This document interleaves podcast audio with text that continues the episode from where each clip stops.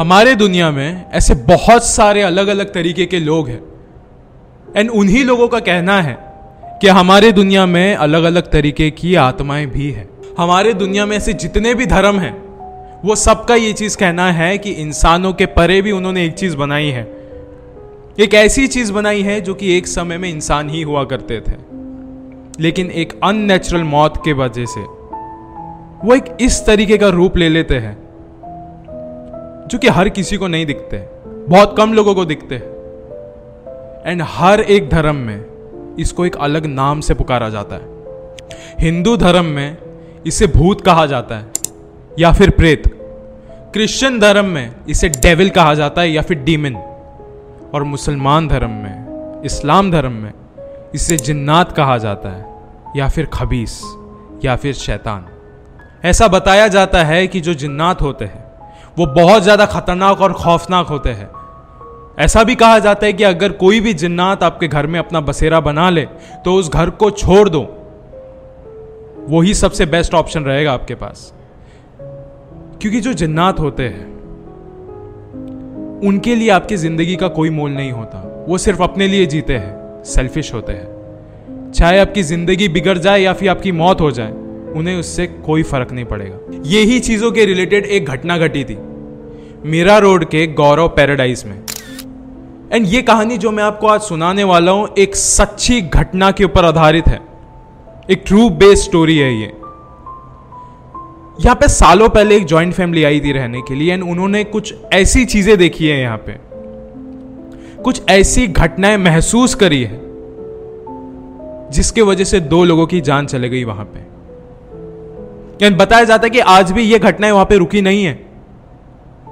बस अब तक वो चलते ही जा रही है। ये वीडियो शुरू करने से पहले ऐसे ही और हॉरर, मिस्टीरियस और हिस्टोरिकल वीडियोस देखने के लिए सब्सक्राइब कर दीजिए इस चैनल को। अब ये कहानी शुरू होती है। सो ये बात है 2018 की। जब एक जॉइंट फैमिली जो कि मलाड में सालों से रहा करती थी, एक दिन मीरा रोड में शिफ्ट होती है। मीरा रोड के एक सोसाइटी में गौरव पैराडाइज उसके सिक्स फ्लोर में रहने आती है। एंड ये एक बहुत बड़ी फैमिली थी। मतलब यहाँ पे दो कपल रहा करते थे, उनके बच्चे रहा करते थे, उनके ग्रैंड पेरेंट्स रहा करते थे, और उनके बड़े लड़की की बीवी भी रहा करती थी। एंड शुरुआत के दिनों में तो यहाँ पे बिल्कुल भी झगड़े नहीं होते थे, बहुत ही शांत परिवार था ये।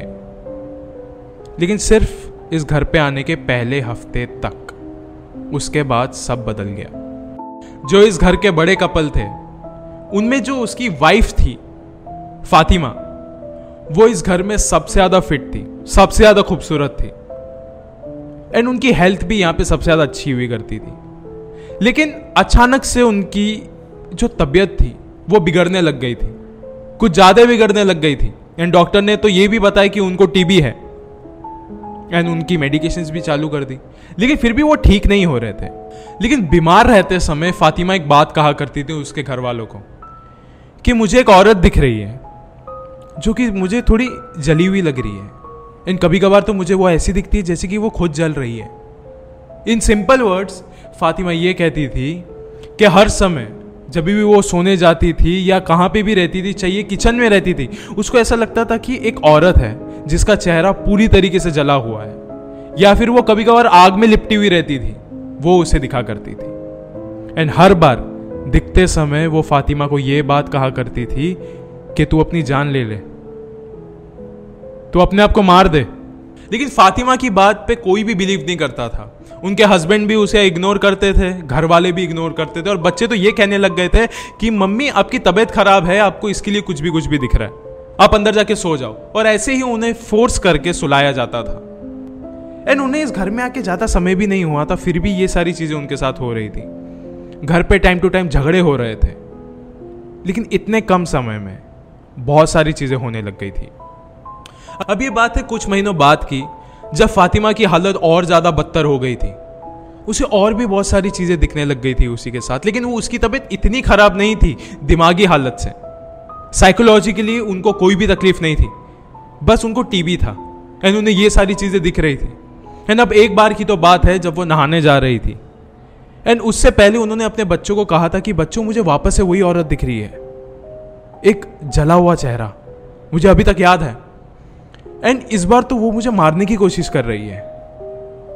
बच्चों ने ओली बात इग्नोर करी एंड फातिमा चले गई नहाने के लिए। अभी काफ़ी समय बीत गया था एंड फातिमा बाथरूम से बाहर ही नहीं निकली थी। घर वालों को लगा कि शायद से वो चक्कर खा के नीचे गिरी होगी तो उन्होंने झाँक के देखा बाथरूम में।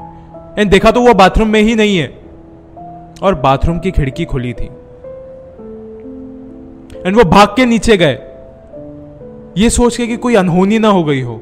एंड नीचे जाके जैसे उन्होंने देखा, उनके फ्लैट के ठीक नीचे फातिमा की लाश पड़ी हुई थी। फातिमा का पूरा सर फट चुका था एंड उनकी वहीं पे मौत हो गई।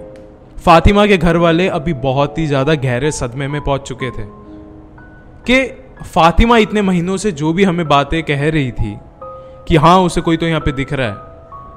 वो सारी बातें सच थी। क्योंकि अभी घर वालों को भी ये चीज़ महसूस होने लग गई थी कि हम यहाँ पे अकेले बिल्कुल भी नहीं हैं। हम यहाँ पे अकेले नहीं हैं। क्योंकि उन्हें कोई और भी दिख रहा है, महसूस हो रहा है।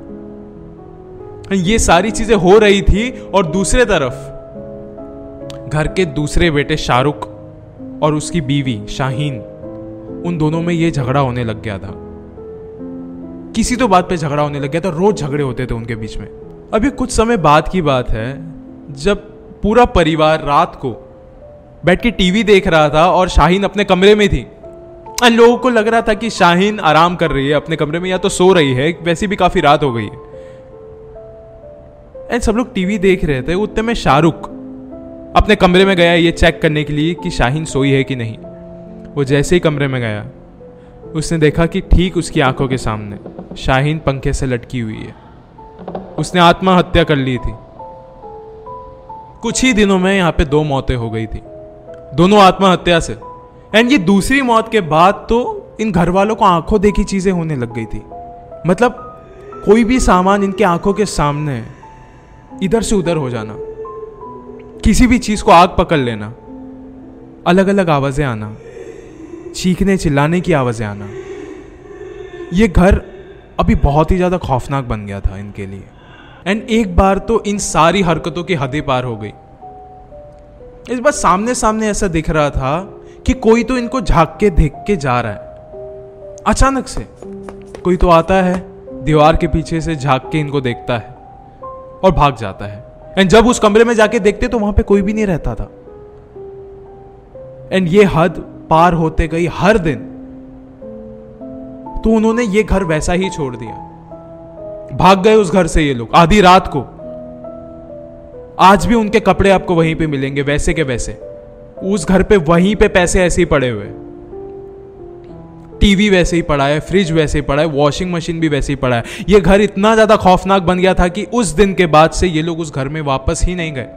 एक घर बनाने में कितने सालों लगते हैं? एक घर को सजाने में कितना वक्त लगता है? ये सब आपको भी पता होगा। तो आप ही वाली बात सोचिए कि इन घर वालों पर ऐसी क्या चीज़ बीती रहेगी।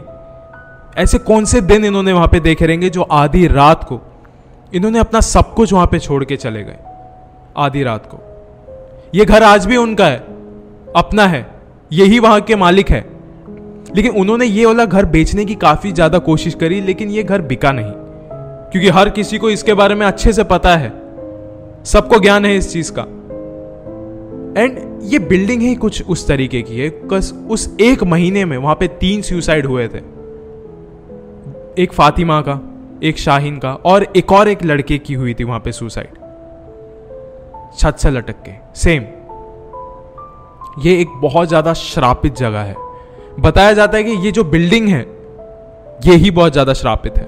आखिर में जाके उन्हें यह पता चला कि जिस घर में वो इतने सालों से रह रहे थे उस घर में कई सालों से एक जिन्नात का बसेरा था। एक जिन्नात का पूरा परिवार वहाँ पे रहा करता था। मैं आपको एक और एक बात बताना चाहता हूँ कि कभी भी आपको कोई भी ये वाली बात बोले कि उस जगह पे मत जाना, क्योंकि वहाँ पे कोई जिन्नात रहता है या फिर कोई खबीस रहता है तो उन बातों को कभी अंडर एस्टिमेट मत करना। क्योंकि ये जो जिन्नात होते हैं, ये आपको जीते जी जन्नम का एहसास करा सकते हैं। क्योंकि आप ये चीज़ दुआ करो कि आपकी दुनिया की किसी भी शक्ति के साथ कभी भी सामना हो जाए, चाहे भूत, प्रेत, किसी के भी साथ, लेकिन जिन्नात के साथ ना हो। क्योंकि जैसे मैंने इस वीडियो की शुरुआत में कहा कि इन लोगों के लिए आपके ज़िंदगी का कोई मोल नहीं होता है। ये आपको मार भी देंगे तो भी इन्हें कोई फ़र्क नहीं पड़ेगा। अंत में मैं आपसे बस इतना ही कहना चाहता हूँ कि किसी भी पब्लिक टॉयलेट में या फिर ओपन गार्डन्स में इतना लगा के रात को मत जाना। वरना ये जो जिन्नात होते हैं, ये आपसे उस समय सबसे ज़्यादा अट्रैक्टेड होते हैं। यानी एक बार आपकी ज़िंदगी में आ जाए तो आसानी से ये आपका पीछा नहीं छोड़ते। शुक्रिया।